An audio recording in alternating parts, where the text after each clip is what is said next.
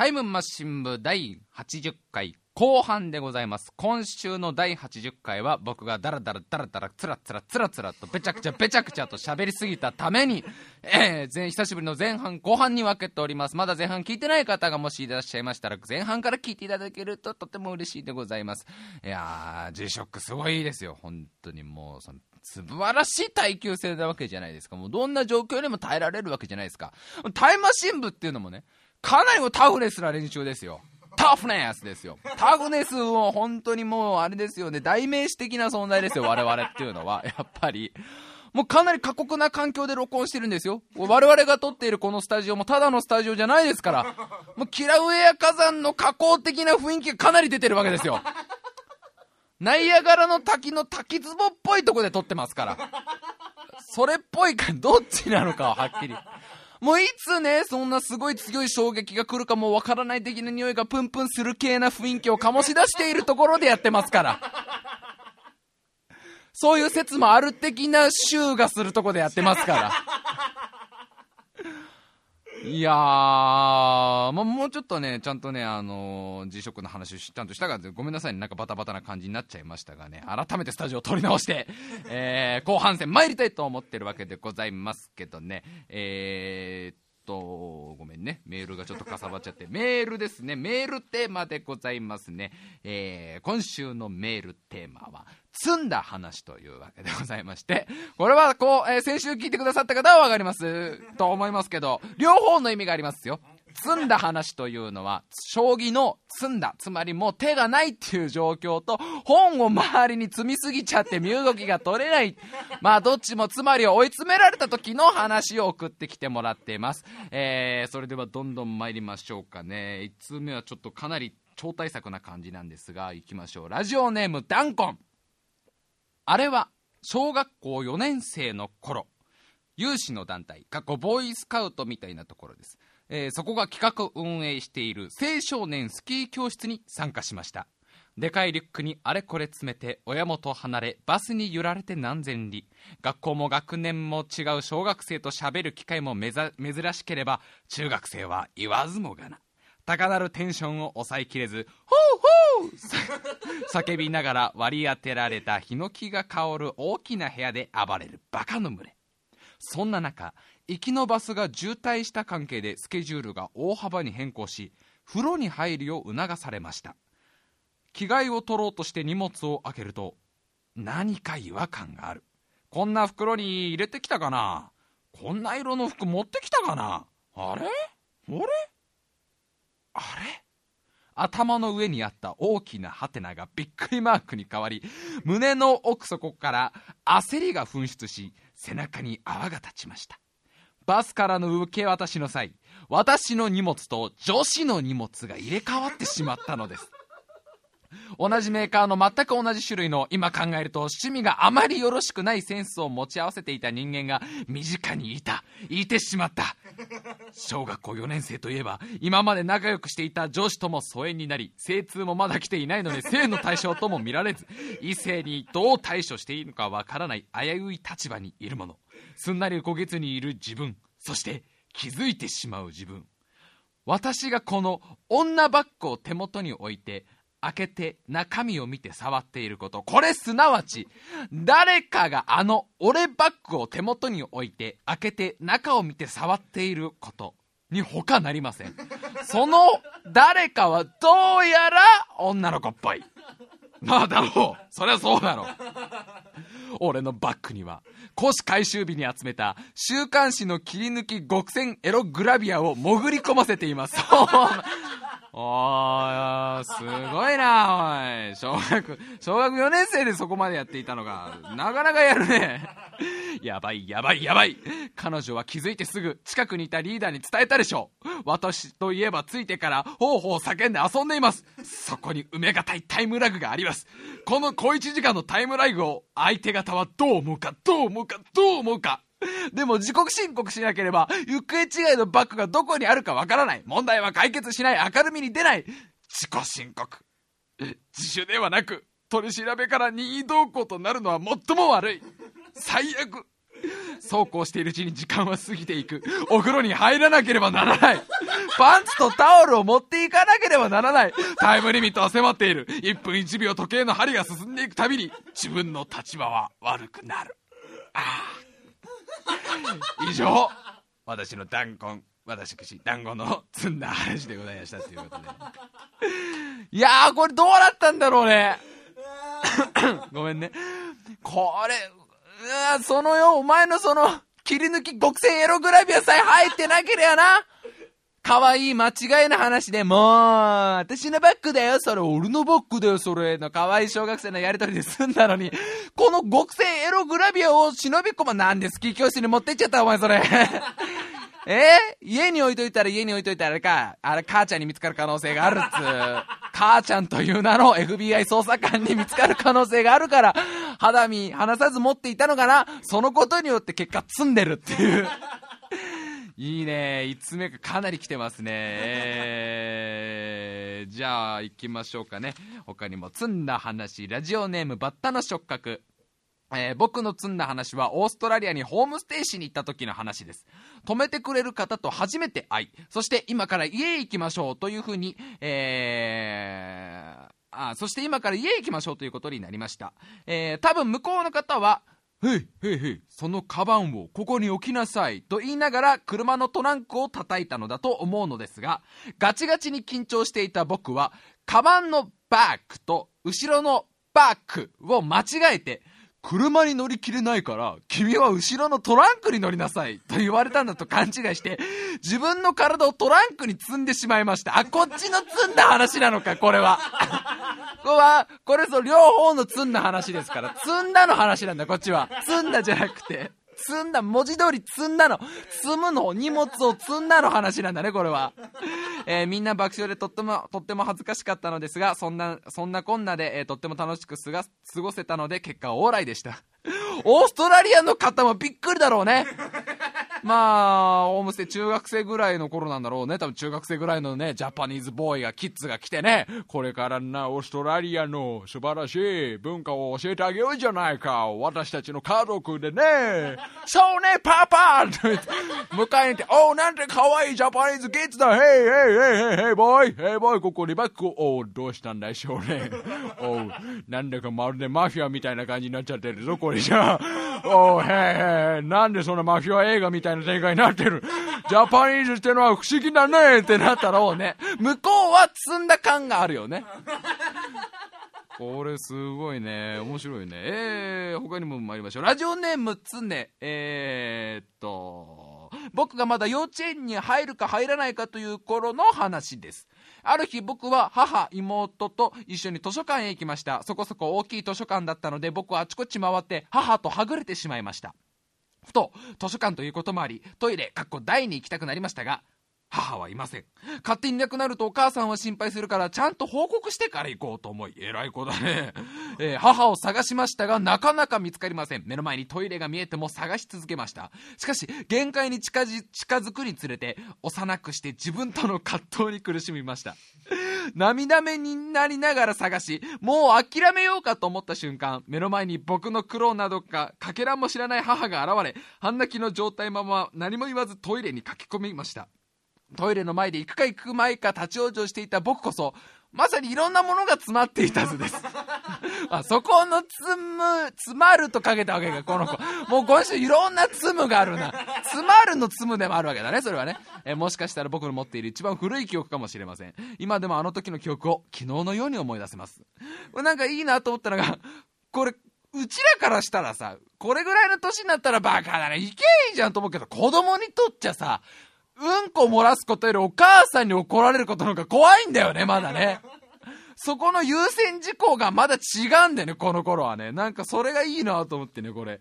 えー、いいね、いろんなツムがありますね。えー、おかにも参りましょう。ラジオネーム、猫かぶり。白井さん、笠原さん、こんばんは。猫かぶりです。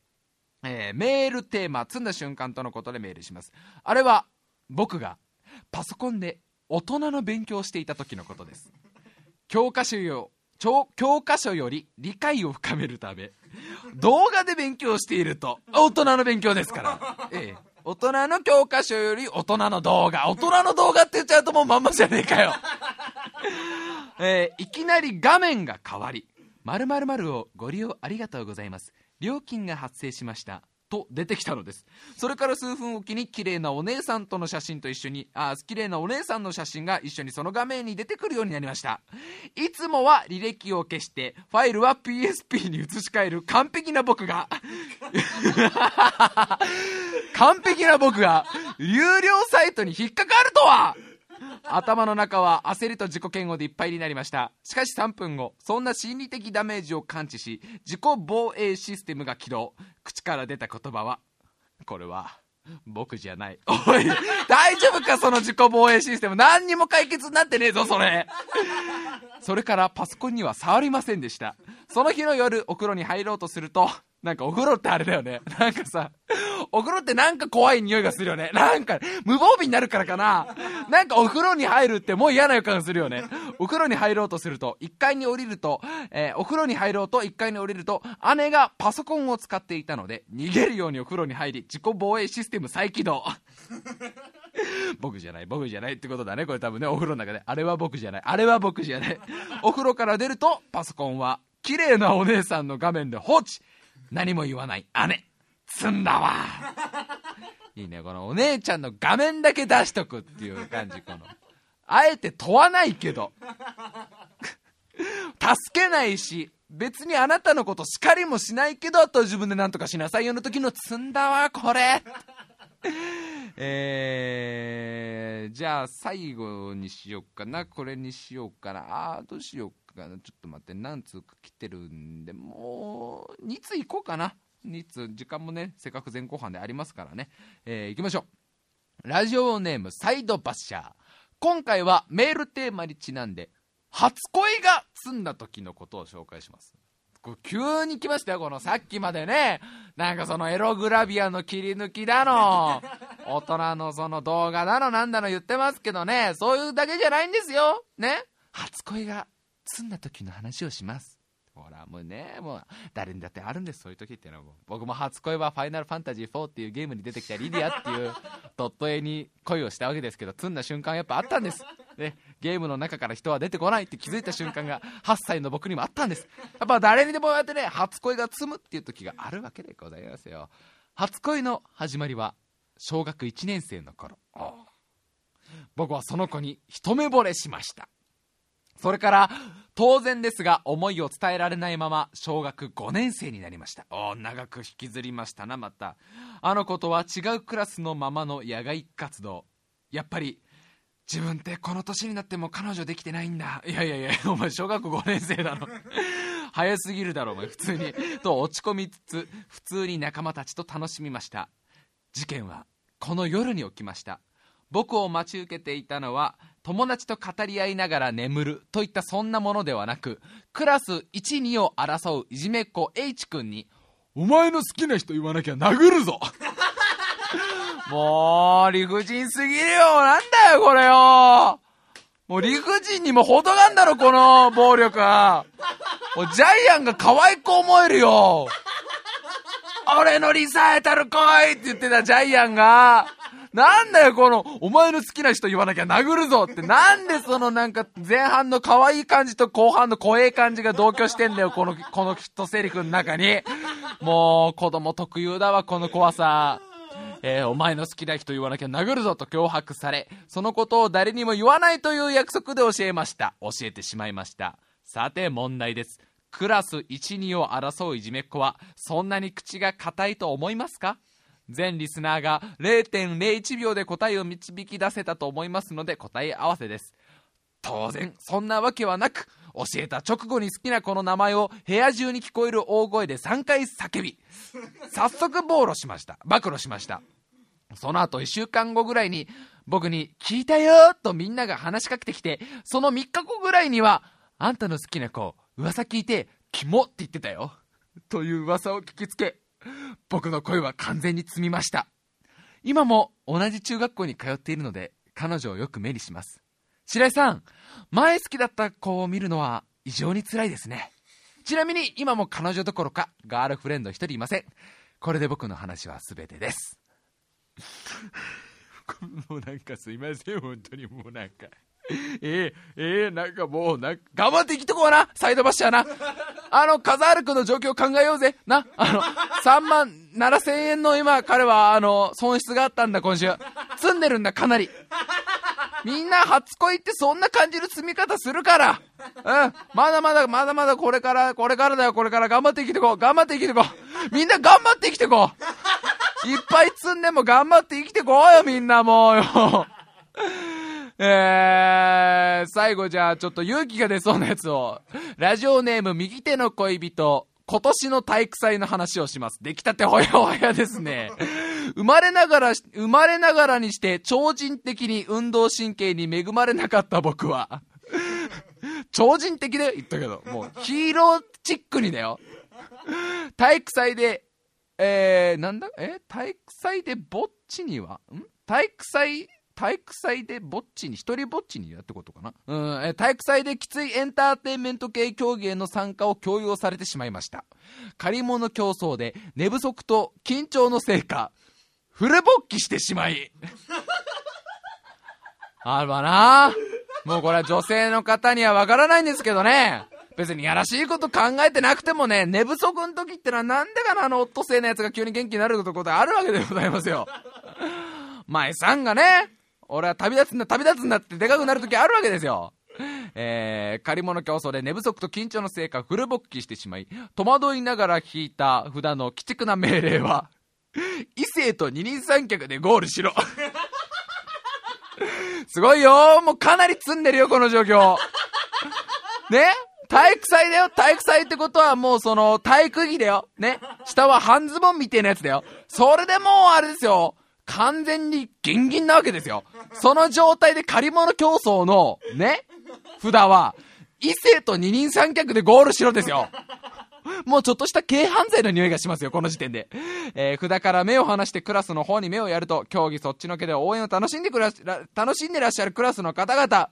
仕方なく気心の知れた先輩の彼女を見つけてなんとかゴール。二人三脚は来賓席のあるテント側を向き気味で走ってたので、全校生徒に集体集体を晒すことは免れましたが、教育委員会のお偉い方や、校長先生たちには気づかれたかもしれません。無事完走後、先輩の彼女にはちゃんと謝りました。走ってる時、その子のももにガンガンすれて、ちょっと気持ちよくなっちゃってきた、来ちゃった時は泣きそうでした。お前、お前、それダメだよ、お前、それはダメだよ、最後のやつは。最後のやつはお前、学生でも許されないよ、お前。だけどお前、教育委員会のお偉い方や、お前、校長先生たちは、分かってくれてるよ。そりゃ多感な、ね右手の恋人はいくつなんだろう今、中学生かまあ高校生でしょうな。まあ10代の多感な頃ですから、まあそのコントロール不能のね、暴走状態になっちゃう時は、ね、それはもうありますよ、それはもうね。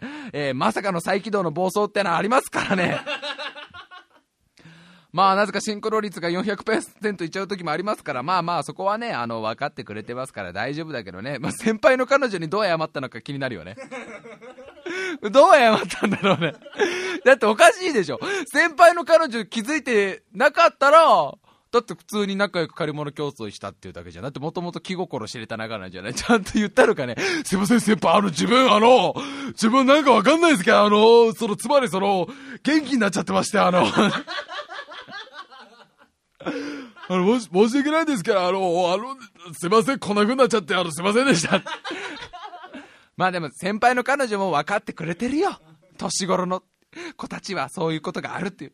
えー、みんなかなりいろいろ積んでるんだなっていうね。ありますね、いろいろ積みっていうのがね。どうもありがとうございましたって。えー、普通のお便りもありますんで、普通のお便り、先週ちょっとね、あのー、ゲームの話、ゲームの話でもお父さんと子供のゲームのね、あのー、やりとりというかね、子供がゲーム大好きでお父さんもゲーム大好きなこととかあるのかなとか、そういう関係性の話をしたわけですけど、えー、ちょっとね、お父さんからメールが来ましたよ。僕のお父さんからじゃないからね。ラジオネーム、のぶたか。第79回楽しく聞かせていただきました。特に父とこのゲームに関するお話がとても面白く、まだ子供が小さかった頃のエピソードを思い出しましたのでご紹介させてください。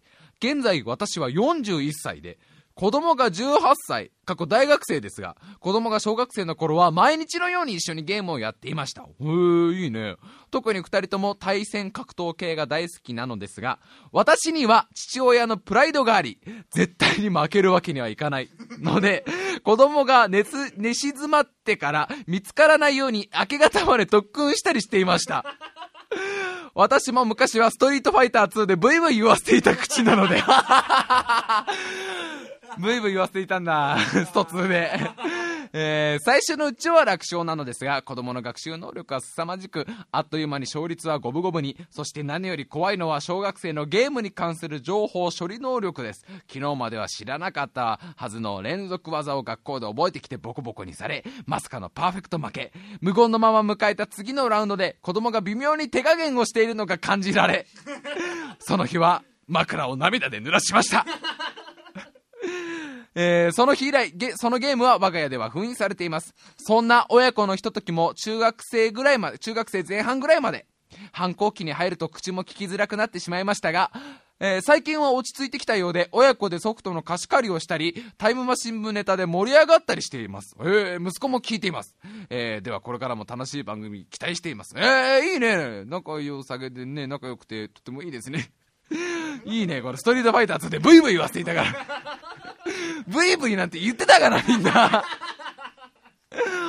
えー、まあ仲良くやってる人もいるんだね、こうやってね。えー、まああれか、41歳ぐらいの方だともう結構ゲーム世代だからね、結構それがコミュニケーションになったりね、すんだね。やっぱそんで中学生ぐらいで一回離れて、高校生とか大学生ぐらいからこう、またちょっとそれゲームで仲良くなってくみたいなうちの親父は、まあ、今うちの親父とトルネコで仲良くなるのはちょっとな、ちょっとなと思うけどな。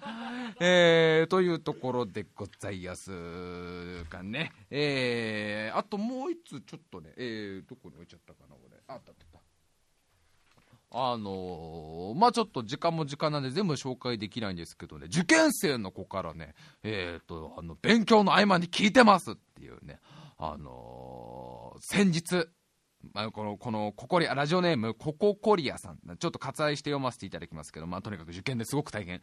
えー、高校3年生だと。先日何のために勉強しているのかわからなくなって。ああ、それやっぱありますわな。何のために勉強しているのかがわからなくなって、勉強のやる気がなくなり、志望校を変えようかとも考えた。しかしその時私の支えになったのがタイムマシン部ですと。なんかもうすいません、本当に。ありがとう、本当に。これは本当に嬉しかったな。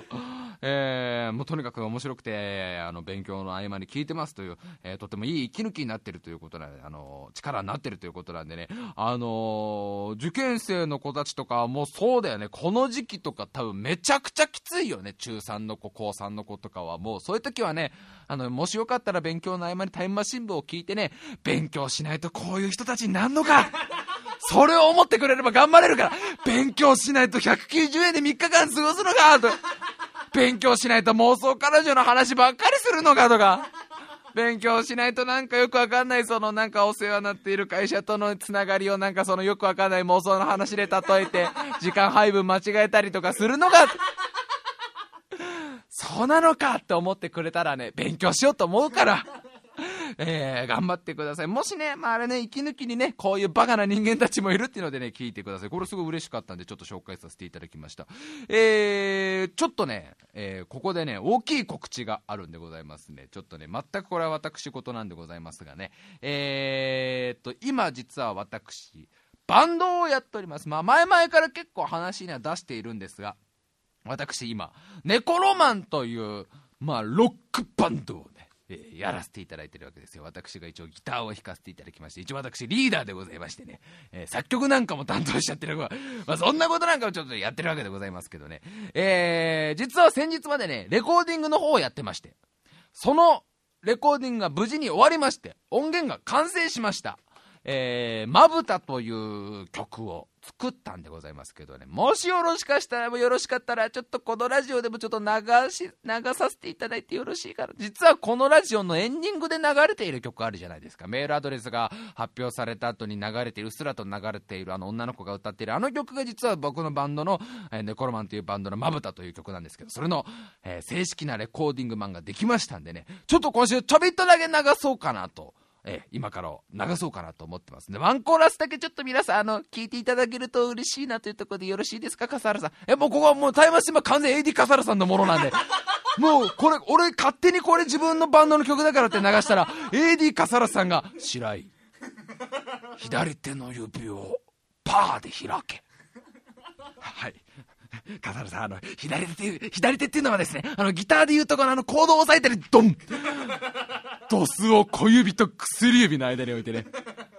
エイリアン2って見たことあるかしらいあん中であのナイフをカッカッカッカッカッカッカッカッやるシーンがあんの知ってるか今からやってやるからよ。ああ、笠原さんご勘弁をカッカッカッカッカッカッカッカッカッ 指と指の間にナイフを高速でやるっていうことを笠原さんが始めちゃいますから。ここで笠原さんの許可をいただかないと流せない。よろしいですか？じゃあじゃあワンコーラス先聞いてください。えー、ネコロマンでまぶたでございます。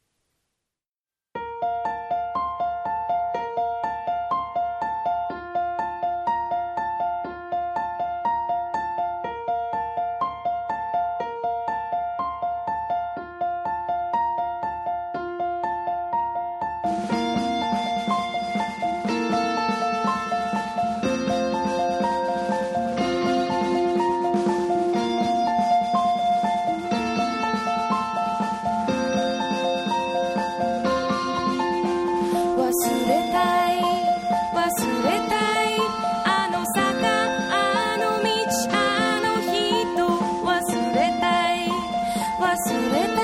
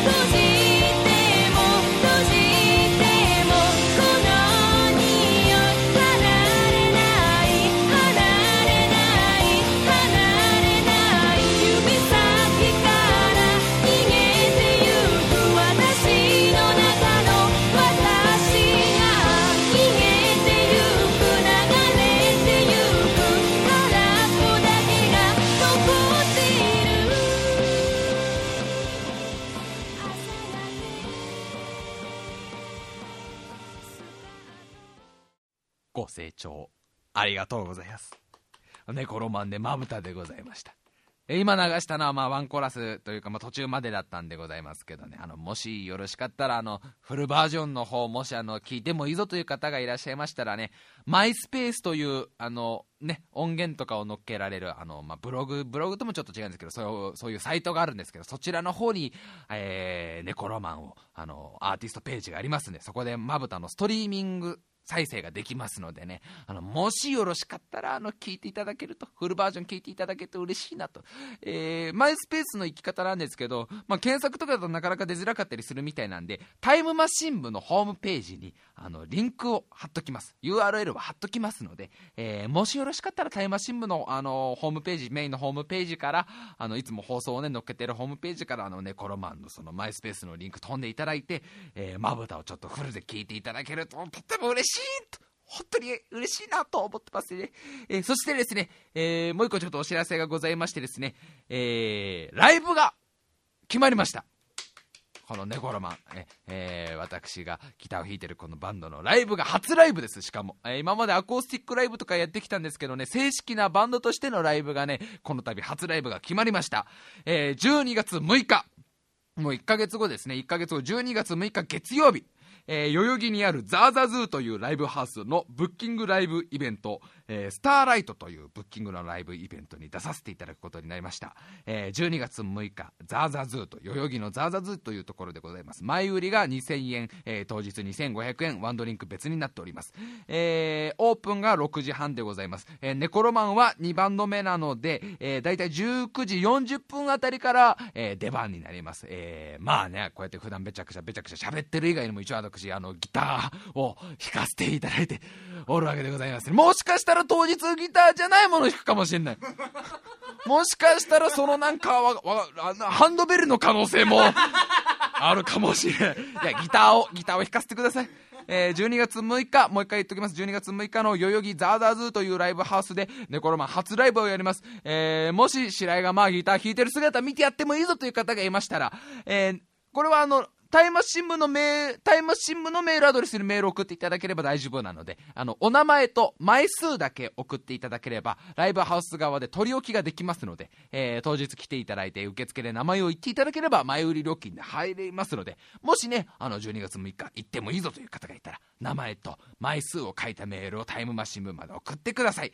えー、そういうところでございましてね、あ、あとそうだ、富士スピードウェイの、あの、スーパーママチャリグランプリタイムマシン部が出場するゲイビマンも来る、スーパーママチャリグランプリの参加者もまだまだ募集してますよ。えー、詳細は、これもまたブログのホームページを貼っときますんで、そちらで見ていただければと思っております。えー、1月の8日9日、富士スピードウェイスーパーママチャリグランプリというものに参加してくれる方を募集してます。参加費は、えー、未成年の方はマックスで5000円ほど、えー、成人の方はマックスで7000円ほどかかります。交通費は基本自腹でございますが、御殿場駅からは、えー、こちらが交通の面倒を見ます。え、また未成年の方は必ず保護者の承諾が必要になりますので、必ず保護者の承諾を得てください。もし参加してもいいぞという方がいたら、その1月のもう9日っていうクソ寒いね、ところで、白井と一緒にママチャリ乗ってやってもいいぞという方がいたら、ラジオ、えー、メールに、懸命にまずママチャリ応募と書いて、本文の方にラジオネーム、本名、年齢、性別、電話番号、そして住所、各都道府県のみを書いて送ってきてください。そして必ず体力自慢を書いてください。自分がどれぐらい体力あるかも記入して送ってください。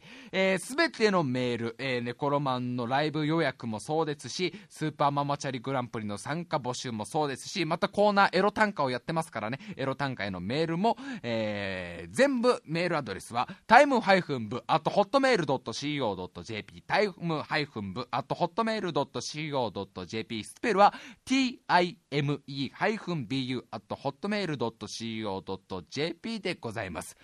そして、来週ですね、久しぶりにゲストが来ます。もうすごい久しぶり、酒井真美師匠の後に小林カムイ選手がゲストに来ていただいて、その2人、その2人だよね、そうだよね、それ以降はいないよね。えー、来週久しぶりにゲストが来ます。えー、私のバンドのボーカルの前田麻子が、このタイムマシン部に来ます。前田麻子といえば、もうこのラジオで何回もネタで使われてますね。えー、心霊現象のラッポンをスクラッチオンと言ったり、マックドナルドのハンバーガーに入ってるピクルスをね、大杉蓮だと例えたりとか、まああのー、かなり、かなり男、男ボケキャラでこう、ね、天然、天然的な発言を炸裂していた、その、なんていうの、発言のシーンを聞くチャンスだよね。